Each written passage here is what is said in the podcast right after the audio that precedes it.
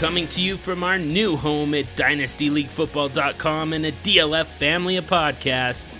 We are the Superflex Super Show. We talk QB values, Superflex strategies, evaluate and debate Superflex trades, plus our own twist on Superflex team management with exercises like Tinderflex, Super 6, and You Are Nuts. So when you're done with this awesome DLF podcast, find us on Twitter at Superflex Show and join us in the discussion of the fastest growing format in all of fantasy football, Superflex, on the Superflex Super Show.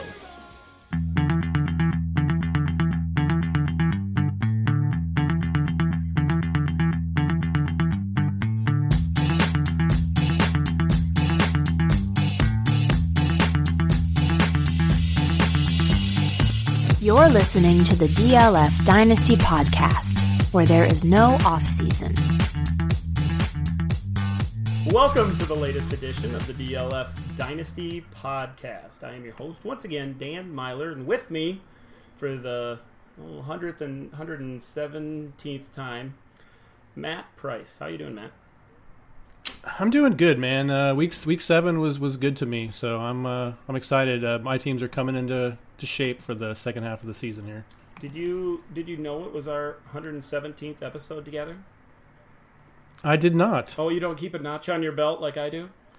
I was trying to remember when when the hundredth was, uh, No, but I guess I I, have no missed that by by several weeks. I, I, I have no no clue. I, I know it's been a lot.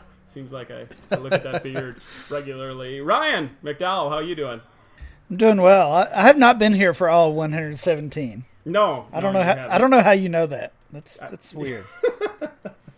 Anyway, guys, week seven is in the books, and we're more than 60% of the way through our fantasy regular season, which is depressing, really. I was thinking about that on Sunday and uh, did not feel good about it. So let's get to our news. First of all, like every podcast that covers fantasy this week, we're going to start off with Amari Cooper getting traded to the Cowboys for a first round pick. First thing I need to know from you guys because of Twitter exploded about it. Ryan, did they give up too much for Amari, or is it truly anything for Amari?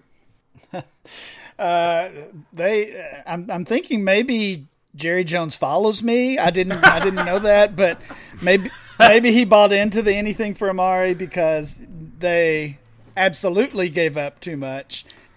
Yeah, I mean when when we started hearing the rumors that he was on the trade block and they wanted a first rounder, I, I think we kind of collectively rolled our eyes that like you're not getting a first rounder for him. No, Yeah. no way. And uh, sure enough, they found you know they found the right trade partner. Uh, Jerry Jones and the Cowboys gave it up. They're they're three and four right now. I don't think uh, I don't think they're going to make the playoffs. I don't think many you know many fans or or anybody else really expects them to make the playoffs. So not only did they get a first, but they got a potentially a, a you know a top ten, top fifteen uh, pick, which I, I'm I'm still shocked. I'm not as shocked as most people are. You know, I'm, I I try to be a little more level-headed and reserve kind of judgment on those kind of things, especially for players that I I like and stuff like that. Uh, Matt, what are your thoughts? You're crazy. Uh, the Patriots got what is it, Josh Gordon for a fifth round pick? So, I mean, I, I know those are very different players and what they've done recently. I mean, Cooper hasn't done anything recently either. First two years Well, were great, Brandon not Cooks so has much been since traded then. for a first, though. Yeah, but Cooks has actually been productive. I don't know the last two seasons. I don't know. You you might be right. I just it feels it feels like a like a strong reach, especially considering this upcoming wide receiver class, and you know they they, they probably could get a, a one somebody equal to what Amari's doing right now in the second round, honestly, um, of next year's draft. But they uh, maybe they're like you and I, Dan. They they're gonna push every edge they have. Uh, they're looking for that championship right now. They want to win now. So so maybe that's it. And in terms of his upside in 2018, you know, I I think he's going to be. I think he's going to max out at like a wide receiver too. Uh, I think he's definitely the most talented receiver there. Gallup has come on, especially last week. Um, but I just I don't really know if Dak is really that much of an upgrade from Carr, and I don't really know if the offensive play callers are really that much of an upgrade from Oakland either. So you have to think they wanted him. They gave up a first, so they're going to make a, every effort they can to get him the ball. Probably more so than they did in in Oakland. But uh, it just feels kind of a lateral, like a kind of a lateral move right now to me. Yeah, I, I think it's a lateral move, dynasty wise and fantasy wise for sure. Especially this season when you consider he has to enter a new offense and get used to a new quarterback. As far as Dak versus Carr, I think you you hit the nail on the head. Really, it's a it's a lateral move. They're they're both bottom half of the NFL quarterbacks, and maybe maybe top sixty percent, but certainly not not star quarterbacks or the kind of guy that that can take a wide receiver and bring him up to the next level. At least in my opinion. Ryan, how about long term? How do you feel about this deal? How how should Amari Cooper owners in Dynasty be feeling about 2019 and beyond? Well, I think we, we have to feel better than we did a week ago. Yeah, we all agree that Dallas, Dak, the coaching staff, everything is is not necessarily what we had envisioned when we thought of Cooper getting traded. But honestly, I, I think at this point for Cooper, anything is is better than what he was dealing with in Oakland, and that's that's not the individual parts. That's not to say Derek Carr is the worst quarterback in the league or or anything like that, but just the entire situation. Uh, I mean, really felt like poisonous for Cooper, and and he has had down games this year, but uh, I'm looking at his lines right now. He's he's had two games as a top 13 wide receiver. In those two, he saw 10 and 12 targets. In the other four games, he saw less than five targets. Uh, I don't think that's going to be an issue in Dallas. I think he, he'll see eight to 12 targets uh, basically every game. And uh, I think he'll very quickly be uh, the, the top target and the top wide receiver there. Yeah. How many games does Cole Beasley outproduce Amari Cooper rest of season? Um, I'm not going to say zero. I'll, I'll say uh, I'll say two. I, I, think I'll, take, I'll take the over. The the over. I was going to take the over. well, if nothing else for us Cooper owners, I guess the trade to Dallas created at least one more week where we won't make the wrong decision on him because, of course, they have the buy and nobody will be starting him this week. Let's move on to the other trade that has dynasty owners' attention over the last week or so. Carlos Hyde sent to the Jaguars. I think the most interesting part about this trade, Ryan, is probably what we think about Fournette or or what they're not telling us maybe about Fournette. What are your thoughts on what this this trade says about the Jaguars' feeling of the of their quote unquote superstar running back? Yeah, I mean, it's it's really tough. the The immediate reaction, um, my immediate reaction, and and uh, I know many agreed based on some conversations on Twitter and and things like that, were, was that this is bad news for Fournette. The injury is worse than we thought. Maybe you know he's going on injured reserve list and things like that. And then pretty quickly after the trade, we get the report that he's he's due back soon. He's he'll be back on the field uh, in the near future. So who knows what's going on? This is another team, despite their success last year, that is just just one we we pretty much want to avoid in general. Uh, I mean, Fournette has just been losing value by the buckets. I'm not even sure he's he's the top 12 dynasty running back at this point. That's disgusting that we're that we're talking about that really. Matt, what are your thoughts are here on on on Fournette first of all, and then what do we expect from Hyde going forward? Yeah, it's it's hard to feel good about it. They they also kind of feel. I think uh, they kind of feel like similar players, right? I mean, obviously we think the Fournette is more talented, but I mean they do the same kind of things. They're both okay at catching the ball, but you know they're they're they're grinders. They're they're between the tackle guys that are are, are going to be set up well. Uh, you know, with a, playing with a team that, that wants to run the ball and, and, and, has a strong defense, or so we thought. I mean, the Jacksonville defense has been giving it up lately too, so maybe it's not that. Um, the, the, I mean, honestly, the best game, the game where they looked the best, were the one was the one where they just let Bortles do whatever they wanted against uh, the Patriots, right? Just throw and throw and throw, and then he got benched this weekend. And I mean, what's going to happen? There. I assume they're going to go back to Bortles. It's not going to be Cody Kessler, but uh, either way, I don't think that the passing game is respected enough to to give Hyde a whole lot of running room. I mean, uh, I guess it says to me that they they think they like Yeldon as a player, but he's not that that guy they need to grind out the tough yards. He's a great receiving back. He's he's built like a bigger back, but he just doesn't really play that way. So they need Hyde to kind of kind of boost him that up there. Uh, it's too bad they didn't trade trade for him you know earlier in the week so he could have been available against against Houston because I think it was really evident in that game how much they needed to to kind of grind that clock out. Um, but uh, going forward, I think I think he's probably a running back two, or maybe fringe running back two, running back three. Hyde was a running back twenty five. Uh, uh, entering the week or exiting the week. Apologies. Um, so I think it's going to be kind of about the same. I mean, he's going to be fine when Fournette is out, but after Fournette comes back, I mean, then then who knows what's going to happen? We assume it's going to go back to Fournette, but uh, maybe it's some kind of gross split where neither guy are really catching too many passes. Yeldon's getting the the passing down work, and these two guys are just splitting those other carries, and it might just be a complete mess there. So I'm not excited about it. I am excited that the NFL is starting to trade more, though. Like like it feels like a fantasy league a little bit. Uh, but these two trades we've talked about so far are really not that exciting. Yeah, not exciting at all when you consider Hyde and, and what it does to Fournette. What might be a little more fascinating for dynasty owners is the impl- implications for Nick Chubb, who had 18 carries and 80 yards and a touchdown last Sunday. What do we think of him going forward? Does he immediately move into that top 18 role that we expected before or we were getting from Hyde in Cleveland, Matt?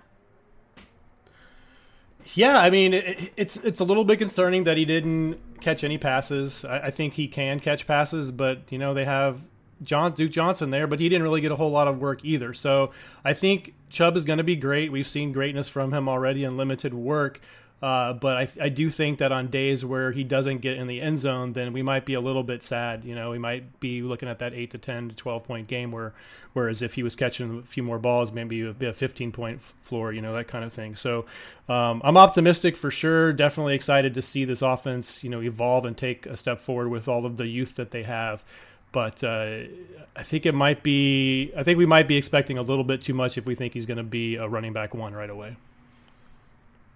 I, I think value wise, and that's kind of always the angle I think about. Value wise, I think he does slot into that RB one range pretty quickly. Uh, we were talking about how to value Fournette. I think that's a conversation. Hyde versus Fournette. Hyde versus um, I'm sorry, not Chubb. Hyde. Chubb versus Fournette, and and versus the other uh, the other rookies that have kind of been in that range: Sony Michel, Darius Guice, Kerryon Johnson.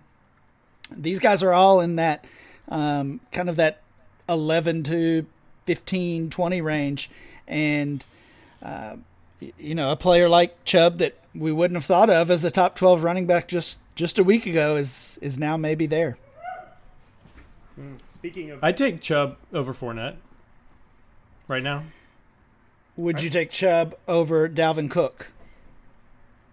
I think I, I think I might.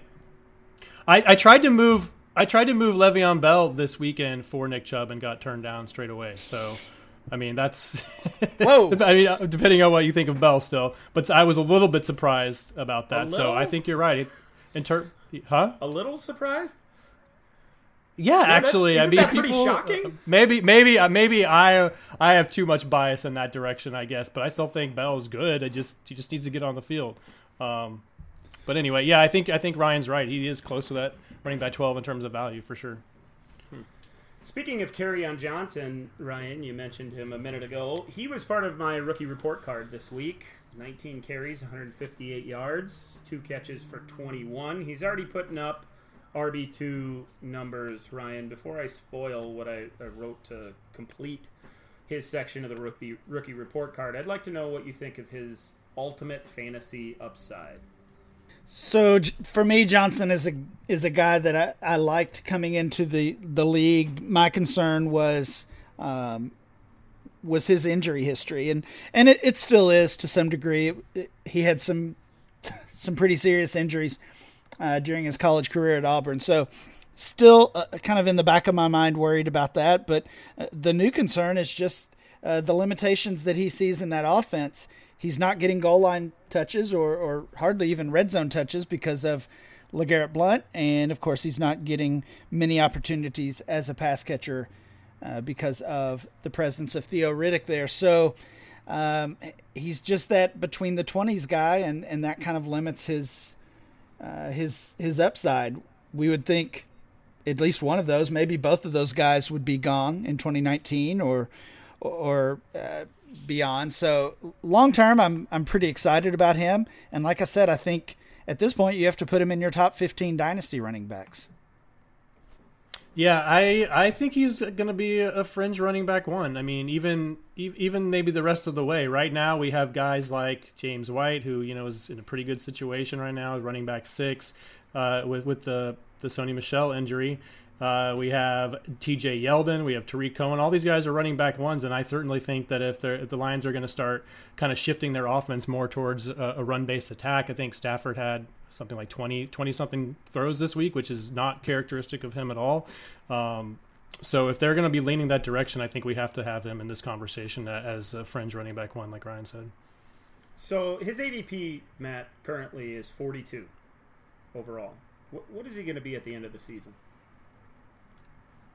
I think he's going to be inside the thir- inside the top three rounds for sure. Maybe an early third, so like somewhere in like the twenty six to thirty range. Ryan. Uh, yeah, I probably agree. I'm I'm looking at some of the running backs, and and this this happens with our ADP that because we're we're getting new data, new information, uh, at least every week, and, and sometimes even even every day with with trades and things like that happening right now, uh, our data becomes a, a little bit outdated. Uh, even by the time it hits the site. So right now we've got a guy like Leonard Fournette as running back seven, and and we know we can't get that type of value for him. Uh, looking at Kerryon Johnson at RB eighteen, some of the players ahead of him, how many of those guys can he can he jump? Devonta Freeman maybe, Jordan Howard. Uh, so I don't know that there's a ton of room for him to climb because a lot of these guys are having similar success. So getting into uh, into that third round range is, is certainly fair. Freeman is sitting just on the outside of that, so maybe that's that's a reasonable expectation for Johnson. Hmm. I concluded at the end of the report card that I thought he'd be right around 30 overall, and I, I feel pretty good about that. And like you mentioned, Ryan, he doesn't have that pass catching role. He doesn't have the goal line role, but he's one of those roles away from from taking a big leap in value for us dynasty owners, considering his age and and how he entered the league and, and what we all kind of thought of him and, and his upside then. Now the injuries loom for sure, like you mentioned. The the thing that was interesting for me more than anything else was how I, I feel like he's improved since he left college. I, I, the thing on the field that bugged me the so so much when I watched him play at Auburn was picking a lane to run through. And a lot of times he was right because you know behind that offensive line there was a wide open lane that you could drive a truck through. But when it came to selecting which side to which side of a block to run off of, I thought he picked the wrong one regularly. And there was one run in that Lions game the other the other day where he broke off the left side. It was like a 19 yard run. He had a tight end in front of him, and the tight end made a block on a defensive back, shifted him one way. The defensive back twisted around and shifted the other, and Kerryon Johnson cut twice off of that block. He was he was right the first time to cut off the off the first part of the block, and then right to cut it back again, and, and the guy still made the tackle, but that was something that he didn't do a lot at Auburn. It seemed like when he got in any kind of open field, he'd, he'd either try to run past his blockers or just rely on his speed to, to beat everybody down the field. That wasn't the case, at least on Sunday. So I came away impressed. I have flipped a little bit on Kerryon Johnson. I feel really good about his upside going forward. Once again, he needs one of those roles at least. He has to become the pass catcher or at least get goal line carries. The other running or the other rookie that we covered in the rookie report card was Michael Gallup this week. He had, I saw some tweets of his breakout game of three catches, guys, on five targets, 81 yards and a touchdown. His best game so far, easily, but he's averaged just 1.2 receptions and 21.8 receiving yards per game while playing only 53% of the snaps.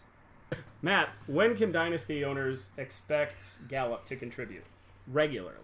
I, think it, it it's going to depend on his target share. This is the this is the only the second game he's had at least five targets all season. So if they are warming him up and he's going to get into that, you know, I think I think he needs to get into that seven to nine kind of target range for us to really feel comfortable starting him. In the two games that he has had at least five targets, he's had at least forty five yards. Um, the rest of the the rest of his the, the games he's had one, two, or three targets basically. So uh, I think it's just going to come down to usage. You would think that he's shown enough to at least show he's the best outside receiver they have on the team currently. Not not uh, accounting Amari there yet. Um, but for whatever reason, they haven't really been using him as much. Uh, I, I, will admit I have not been paying too much attention to, to Dallas this season to see how they've been using him. Um, so I would need to go and look at that more closely. But it just seems like it's time for them to, to hand this team over to, to him and to Amari Cooper there. And I guess still have Cole Beasley out of the stop. Cole Beasley out of the slot, but can we please stop it with Allen Hurns and Terrance Williams and all these other guys that we we know we just know they're not they're not good. So uh, I'm optimistic, but I would need to see a couple more weeks, I think, before I would even consider starting him or, or really even pulling him off a taxi squad or anything like that. Yeah, I mean, I think the answer obviously changed with the Amari Cooper trade, but uh, things were trending in the right direction for Gallup. Not only uh, did he see five targets for the second time this season, Matt, like you said, but his his snap rate was the highest uh, of the entire season. He played 85% of the snaps. Even just two weeks ago, he played 39%. So essentially, he's he's doubled his playing time from from just two weeks ago. His number of routes run ha- has increased as well. So uh, I, I would have said pre Cooper trade that that I'm feeling pretty confident that at some point this season we'll be able to use Gallup. Now I'm not so sure because prior to um, well throughout the season so far, Dak has been spreading the ball around with um, all of these guys uh, seeing a handful of targets at most. And now you have to expect Cooper, like we said, to get seven, eight, ten, twelve of those targets. So somebody's going to to pay the price. It should be Allen Hurns, uh, for sure. It should be, you know, Geoff Swaim and, and these guys who they've just been throwing the ball to because they don't have any other options. But it's going to be Gallup and it's going to be Beasley to a degree as well. Yeah, you, you totally said everything I was going to say there, Ryan, all the way down to the snap percentage, the routes run. You stole my thunder, how, how Cooper totally uh, affects things now. So I concur, I guess. Does that make up for the whole implications thing? Totally. 100%.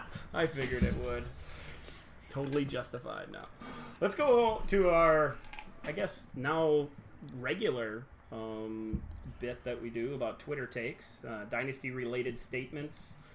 At each position, um, most of them are found on Twitter. I've added to some of them.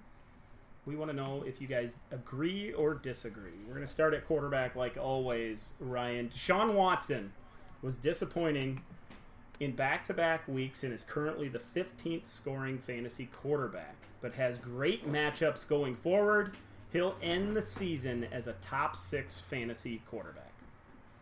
Uh, yeah, I'm not so sure about that. Um, he, he's he's got this injury, you know, this pretty serious injury that he continues to play through.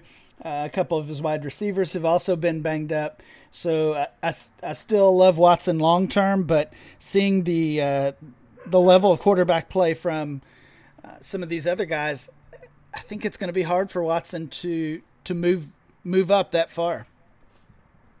Yeah, I, am going to agree with Ryan. Uh, he he's, he's got the Dolphins this week, but then he's got to go to Denver to play the Broncos, who haven't been playing great, um, but they're always tough at home, of course. And how's that going to affect uh, affect his collapsed lung? He couldn't get on a plane, so could he even go to Mile High? you know, so uh, that's going to be difficult for him. Uh, the Redskins after that, they're a tough defense. The Titans are fine on defense. Then he's got the Browns. The Browns are, are a good matchup. The Colts are a decent matchup. Jets are a decent matchup. Um, Eagles in the in the in the fantasy Super Bowl in Week 16. So that's going to be tough too. I, am with Ryan. I think he'll probably stay a, a quarterback one and finish in that top 12 there, but top six seems like a, quite a bit of a stretch at this point. That was one of them that I actually adjusted because the actual tweet was a super hot take that said he'd be the number one quarterback by the end of the year. Wow. Yeah, caught my attention for sure. So uh, we don't name names here though. So He's taken he's taken so many hits. I just I'm, I don't I don't know. I don't think he's he's not as big as Cam, so I just don't. Appar- you know, I just don't think he can all he has to do this. is throw it within a few yards of Nuke though, and he'll just grab it with one hand and you know ride on the coattails of of the best receiver in the league. So Listen, they need to just ride Lamar Miller to the championship and and yes, that's good advice for dynasty Hey. owners too. Just ride. hey, he got 100 no. yards and a touchdown against the Jaguars, so he's ready to go, Yeah, right? ready to roll. Let's talk about another guy that's ready to roll, Brock Osweiler. I couldn't find a lot on the quarterbacks I wanted to talk about, but I found this one. He's had back-to-back two touchdown games and has looked good. If he starts on Thursday night against the Texans, you can trust him in your super flex spot, man. Trust. I mean, I think trust is pretty strong, but uh, you know, uh, if you have a quarterback on a bye, you have three quarterbacks, and one of them is Brock, then it's gonna, you know, uh, it's hard to not put him in there. But but trust is is probably too strong of a word there. Yeah, I agree. Um, I mean, Houston is, is pretty tough against quarterbacks. They're they're in uh, the bottom ten as far as points allowed to the quarterback position, so that's not necessarily an easy matchup. And, and I agree, trust is the word. Uh, I, I've been impressed, and I think we've all been pretty surprised with what we've seen from Osweiler these two games, but not ready to trust him yet. Especially with, yeah, I mean he he lost. He also lost Stills and Wilson uh, just from last week. So uh, basically, his his two best receivers are are gone now, and it sounds like they are going to have DeVante Parker on the field, which is another downgrade. I was just gonna say Albert Wilson is better than DeVante Parker now. Damn, oh what do you have to say I about thought you were going the other way, and I was going to be shocked. That's awesome. So I, I guess we should replace the word trust with reluctantly. You can reluctantly start him in your flex spot, super flex spot. yeah, that that's fair. Let's go to running back. James White, he was the topic of conversation leading into the start of the podcast. Tonight, 11 carries, 40 yards, 8 catches, 57, and 2 touchdowns. James White is an RB1 on the year currently. He's one of the best trade targets for contenders, especially considering Sony Michel's injury history. Yeah, I certainly think he is one of the best trade targets. Uh, I mean, we've always seen high levels of production from the New England backfield. The roles there seem more, I, I guess, more more known than they have in the past. I mean, even last year we had uh, we had Burkhead in there, kind of muddying things up, both getting some catches and uh, and some red zone usage. But it, it's pretty clear Michel is is the workhorse, and he's going to get the red zone work. And and White is obviously the pass catcher, and, and we'll just see what happens with the the injury to Sony Michel. But uh, to me, White is a great trade target because even with his production, he's still. Uh, I think he's still undervalued. I have seen him traded for 2019 first, which actually surprised me that he even cost that much. Uh, I think I think you can get him certainly cheaper than most of the other current RB ones. Yeah, he's he's great for contenders. Uh, you have to be worried about Sony Michel's knee. It looks like he avoided any serious damage, but he had issues with it in the preseason. He's had issues with it throughout his really throughout his playing career. So uh, it's tough to to not think that White is going to continue to do what he's been doing. I mean, if Michel goes out, it's going to be him and Kenjon Barner unless they make a move, right? And between those two, even though White isn't the best, you know, between the tackles runner, I probably am going to trust James White in that role more than I'm going to trust Kenjon Barner. So. Uh, he seems like he's gonna remain this kind of right now. He's a mid running back one. I think he's probably gonna end the year fringe, you know, top fourteen, something like that, just based on his his PPR upside alone. But uh, it's clear that they they love using him, especially around the around the red zone there. So. Um, yeah, go go get him for a late first. I'd pay that. I, I did on a non-contender. I moved him for moved him in a third for a first, so I think it's right in that territory. Yeah, I, I kind of feel like I'm I'm comfortable with a late first. Like if I'm if I have one loss right now and my weakness, my one weakness on the team is I'm starting Bilal Powell or something as my RB two every week. That seems like a move I'm I'm willing to make. That that said, I do think it's a move for twenty primarily for 2018 only because once 2019 hit, who knows what's going to happen with that running back group? You know, hopefully Michel's injury, uh, injury history, you know, kind of kind of st- stays away as we go into the, the later parts of his career. But uh, you know, I, I, just I just don't know how much you can count on, on the same level of production after this season. Noted. Let's go on to Marlon Mack, who had 15 carries for 63 yards and two touchdowns. He also caught four passes, 23 yards, and another score. He dominated touches for the Colts last week. Ryan, he's the running back to own in Indy. Agree? Yeah, I mean you have to agree. He, we saw Nyheim Hines become a major factor in that offense, and and then as soon as Mack was back, it, it, things changed really quickly. So that that equity that Hines had built up, or at least we thought he maybe built up as as a pass catcher in that uh, in that offense, was wiped away pretty quickly. And yeah, Mack is Mack is the guy there at, at least for this year. I'm I'm not ready to invest in him long term. So I, I I was a fan of Mack, and I was trying to get him all over the place. So it felt to me on Sunday like he was kind of fulfilling the role that I saw coming a little bit more. I, I was never a big fan of Hines coming out, or even when he was putting up big numbers. In fact, it was only a few weeks ago. I wrote in the rookie report card that if you could get your investment back, you should do it now because it's not it's not going to be there in the future. And I think this is the start of it, Matt. Yeah, I I was just thinking as we were talking about James White because I would like to buy Marlon Mack for a late first. Also, uh, I, I was shot down in a couple places this week uh, after the game, um, but I think that that's a price you could get in some leagues, and, and that brings me a question to you guys: uh, James White or Marlon Mack rest of the season? I think I lean towards White because I like that offense better.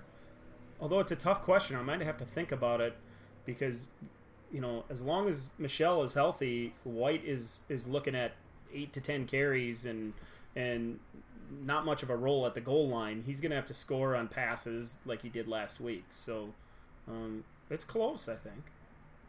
I I want White pretty easily there, actually. Like I said, I'm okay. I'm I'm not quite ready to trust Mack yet. That's fair. I, I do think just to answer the question, I do think he's the running back to own, though. I think he's blown away what anything anyone thought Jordan Wilkins could do, and I, I think we know that Nyheim Hines just isn't that that kind of running back that they can trust, uh, you know, actually running the ball. So, uh, yeah, Mack Mack full speed ahead for me, and at least for 2018 and, and Indy. Hmm. So, if you're on Twitter on Sunday night, you probably saw a lot about that Browns running back situation. One relatively regular tweet that you would see is something along the lines of the Browns traded Carlos Hyde and Duke Johnson still got only five touches. We will not be able to start him this season, Matt. Yeah, it's a little depressing. I honestly thought he was going to see more work, and I don't know really why they're use, not using him a little bit more. But I started him in a league last this week. it didn't really work out for me, obviously. Uh, but uh, I think you could probably start him at some point this season with all the byes still left, but you're not going to feel great about it. The narrative over the offseason when they signed or or traded, I don't even remember. When when they acquired Jarvis Landry was that Landry was essentially their their new Duke Johnson or he was going to to steal the the Duke Johnson role as the short yardage uh, receiver and uh, even even with Carlos Hyde gone now, that's essentially what happened. I think Landry saw a, ton of targets. I think he had 10, 10 or 12 targets, uh, just as he has most of the season, and um, and that's at, at, the expense of Johnson. Yeah, I, I agree with you guys. I'm uh, horribly disappointed. I, I was a Duke Johnson fan coming out. I was a big Duke Johnson fan until they signed Carlos Hyde and I saw the writing on the wall a little bit at that point. I was I was leery for sure when when it was both you know two more running backs in that backfield that had to get touches. Now once again, like you, Matt, I thought it was it was time. You're going to at least see some touches. You're going to see some type of workload, and I'm convinced that it's it's not going to come at least borrowing another injury at the position. So. Uh, I feel like he's not. I mean, he is taking obviously taking some work from from Duke Johnson, but I'd be curious to see what his aDOT is right now because I know it's I know they're using him differently than Miami used him. Um, he's still getting some of those short catches for sure, but he's also taking a lot of shots down the field. So that's something I'm going to go and investigate after this show. Yeah, I, I thought he would get some of that workload from Chubb. It really didn't happen. With that, let's move to the wide receivers. We got to start with Adam Thielen because he's had seven straight 100 yard games, Ryan, to start this season. He's the best fantasy receiver to own in 2018. Yeah, it's, it's hard to disagree with that at this point. Um, I mean, not only is he getting the volume, he's he's scoring. He's uh, he's been very efficient, catching uh, a, a, good percentage of those targets. Uh, the offense is is really clicking for Minnesota, and and we've already seen the type of impact Kirk Cousins has had there. Yeah, if you're talking rest of season, I can't. I mean, even Antonio Brown or, or guys like that, it, you can't put anybody above Thielen at this point. Yeah, I think it was Jeff Miller a couple of weeks ago that tweeted that he's he's in his top five now, and I think we talked we debated it a little bit. I think we got him up to like eight or nine, something like that, but we couldn't get him to the top five. But I mean, he's doing what nobody else is doing and hasn't done except for Calvin Johnson. Not that he's Calvin Johnson, but I mean, to be able to just count on 100 yards every week and potential uh, and a good chance at a shut. I completely agree. He's not Calvin Johnson. no, but he's he's doing things. I mean, I, I, think we probably have to bring in different eras again to this conversation and how pass happy the league is now compared to even when Calvin Johnson was was here playing. Um, but I mean, I don't know how you can't be impressed. It, it's it's tough to even I, I, think I still want Diggs over him, but that might be complete bias just based on age and the fact that we think he's a more explosive athlete and all that. But Thielen is the one who's who's putting up the production. Um, uh, Diggs, I think, had eight catches for like thirty something yards, so he's not really doing anything after the catch right now. So, so yeah, Thielen, I I, uh, I, I can't argue with that statement. That's not a hot take. That's not a hot take. He, man, he's been impressive, and and if you get the chance to watch him every single down and the effort and the great catches and everything you want out of a receiver. Thielen is delivering it. It is it's fun to watch. Uh, another receiver that was fun to watch this past week was John Brown, who caught seven passes for 134 yards and a touchdown. Matt, he is on pace for 1,275 receiving yards, which would be a Ravens team record free agent after the season. He's going to be a dynasty dynasty stud if he signs with blank. Am I filling in the blank here, yeah, or am I just agreeing with the statement? Yeah. Jeez. Um, Packers. oh, no, uh, I don't know, man. This is such a tough question. And give him, throw, give him to Andrew Luck. You know, T.Y. Hilton's still there. It'd be cool to have that when they when they drafted T.Y. Hilton. Um, they had just, or sorry, when they had drafted Philip Dorsett, they already had T.Y. Hilton, and they and they kind of wanted to have those two fast, deep threats. And and right now we have T.Y. Hilton again, who's going to be you know 29, I think, next season. So he's getting up there. Give him a, give him another speedster on the outside there, and see see what he can do.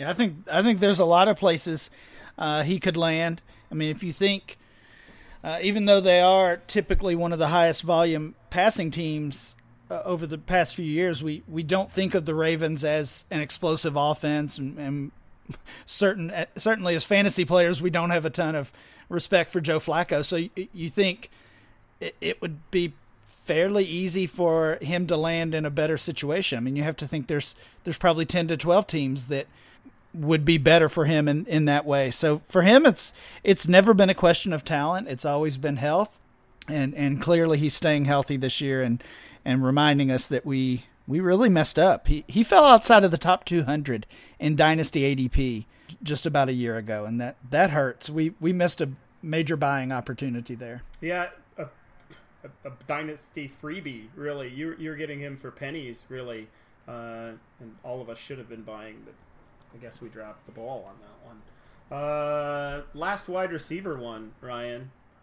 The three hosts of the DLF Dynasty podcast were completely wrong to be leery of Alshon Jeffery early in 2018. The injury isn't something fantasy owners should be worried about.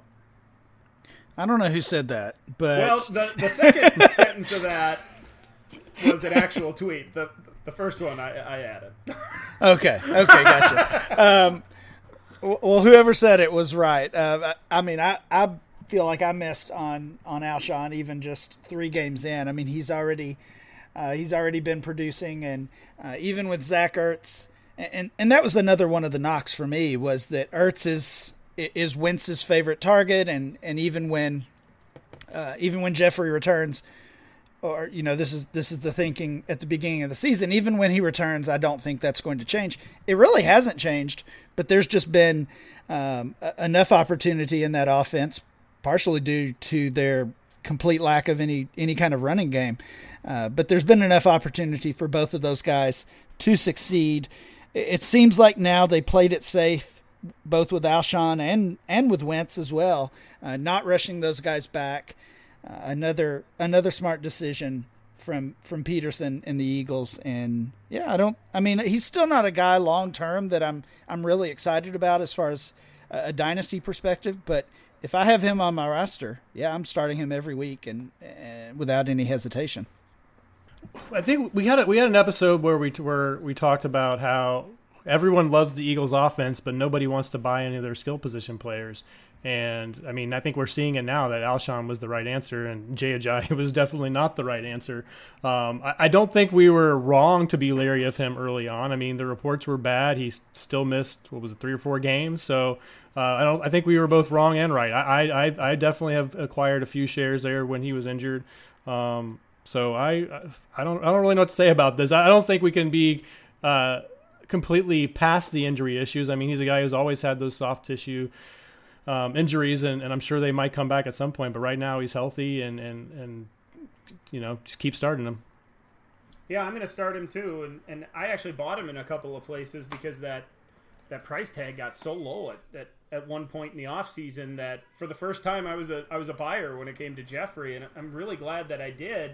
Like you guys, I wasn't necessarily buying because I, I was super excited about his long term upside. It was it was all about that price tag, and and it's creeping back up there now, for sure, for for good reason. As far as that Eagles offense goes, and and you know buying into the players and and the rest of the skill guys on on that team, it seems to me that there's so much value on the team, but it's spread out so perfectly that it, it's hard to pick the right guy from a week to week basis outside of Ertz, and, and now maybe you can put Jeffery in that. I, I'm really.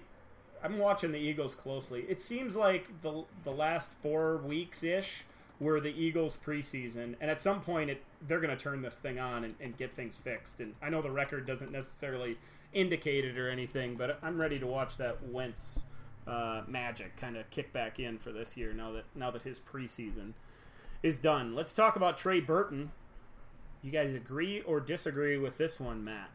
Trey Burton has scored in three straight games and has four touchdowns on the season. He's going to finish the year as a top six tight end. Yeah, I mean, I, I, I, don't know how you can really disagree with this. Right now, let's look at the top six. I've got uh, Ertz, Kelce, Ebron, George Kittle, Jared Cook, Trey Burton. Uh, below him, Austin Hooper, David Njoku. I think David Njoku has been playing really well and can bump up there. Gronk is all the way down at tight end nine, which seems weird. Um, but yeah, I, I think so. I, I, think that he is definitely the reliable, most reliable uh, weapon that he has there in the passing game.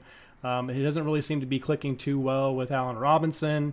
Uh, I don't think Anthony Miller is quite there yet. Um, so I think Burton is the guy. I mean, he's had a couple of a couple of games where he's been he's basically been saved by by a touchdown, but he really broke out this last week, and hopefully they continue to see that and continue to use him in the same fashion. Well, I think his his hot streak that Dan mentioned has also coincided with Trubisky uh, throwing the ball a ton more and being more efficient. Um, so if we expect that to continue, then yeah, I feel I feel really good about uh, about Burton as the top six tight end. He, he, I know this is a tangent, but I don't know if you guys watched the Chicago game, but Trubisky, he's bad. Mm-hmm. He he is bad, like like Bortles level bad. So that's the that's the one thing that I question there. But if they're going to keep throwing it around like they are, then I guess it doesn't really matter for fantasy. Uh, but for real life NFL, he he's not he's not good. Yeah, not good like Mariota. yeah.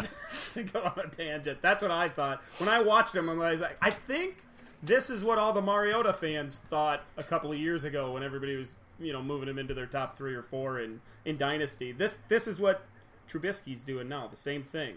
Uh, it really doesn't look good if you watch it, but if you look at the stat line afterwards, you take the the fantasy points for sure. One strategy, uh, agree or disagree, Twitter take. Uh, an actual question I was asked from a fellow Dynasty owner. Ryan, I'm in line for the number one pick in next year's rookie draft. Which current rookies, 2018 rookies, would you trade that pick for straight up?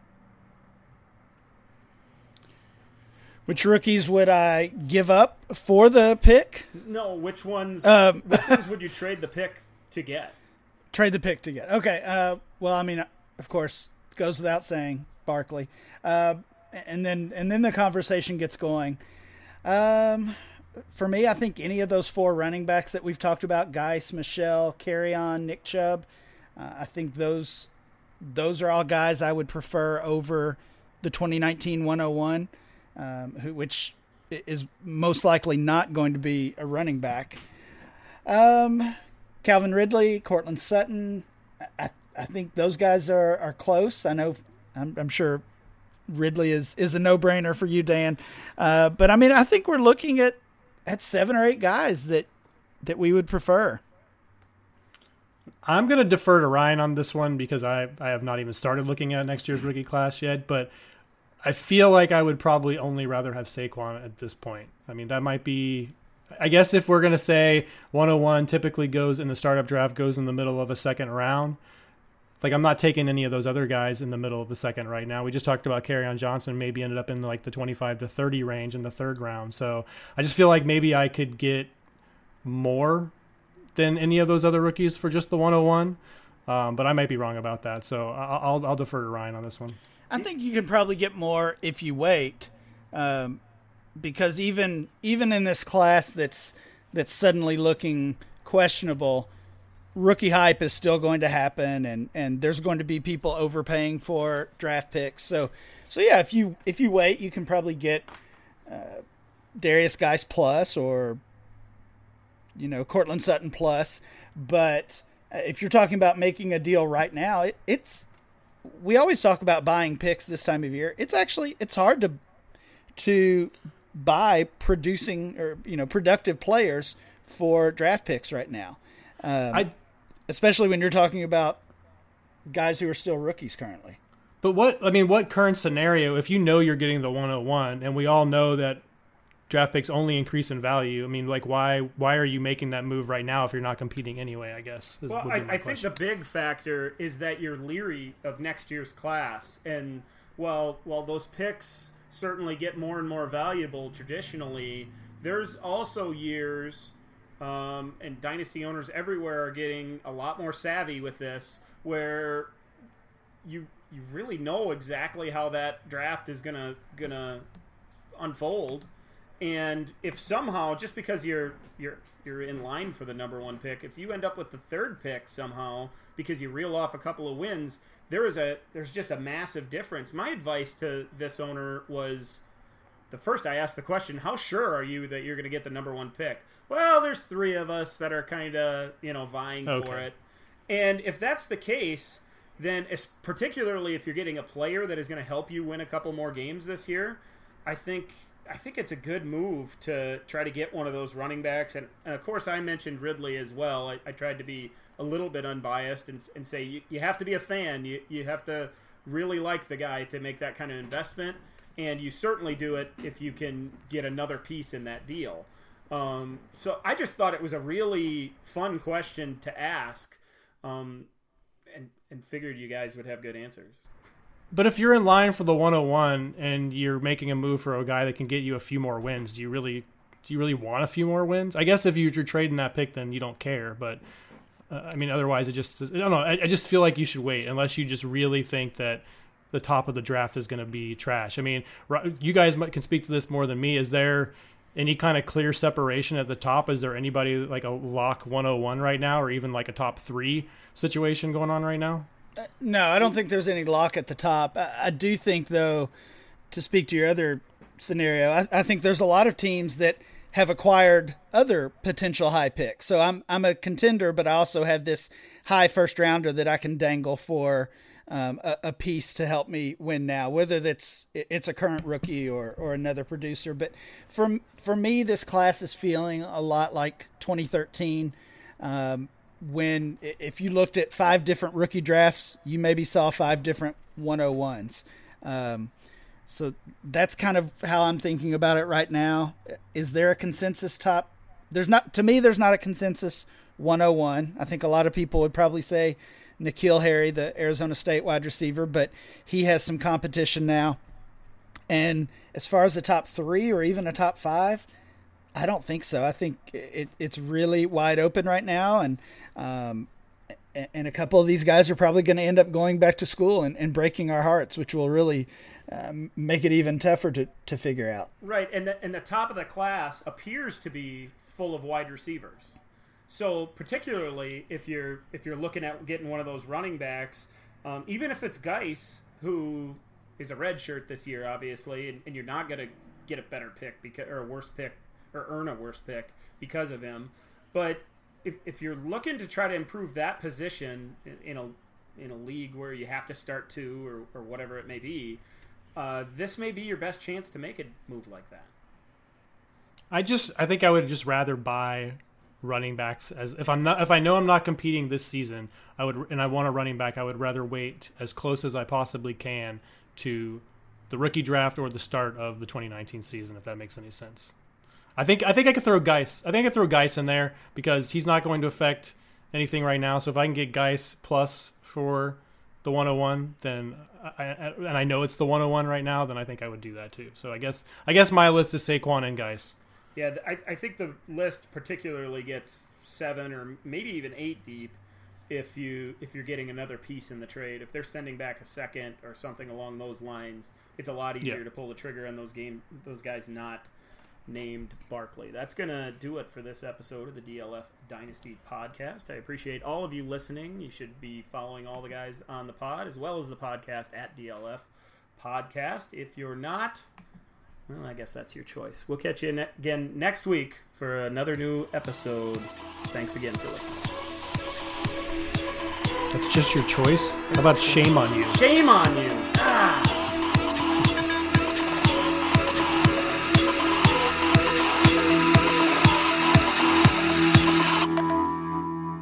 So I was a.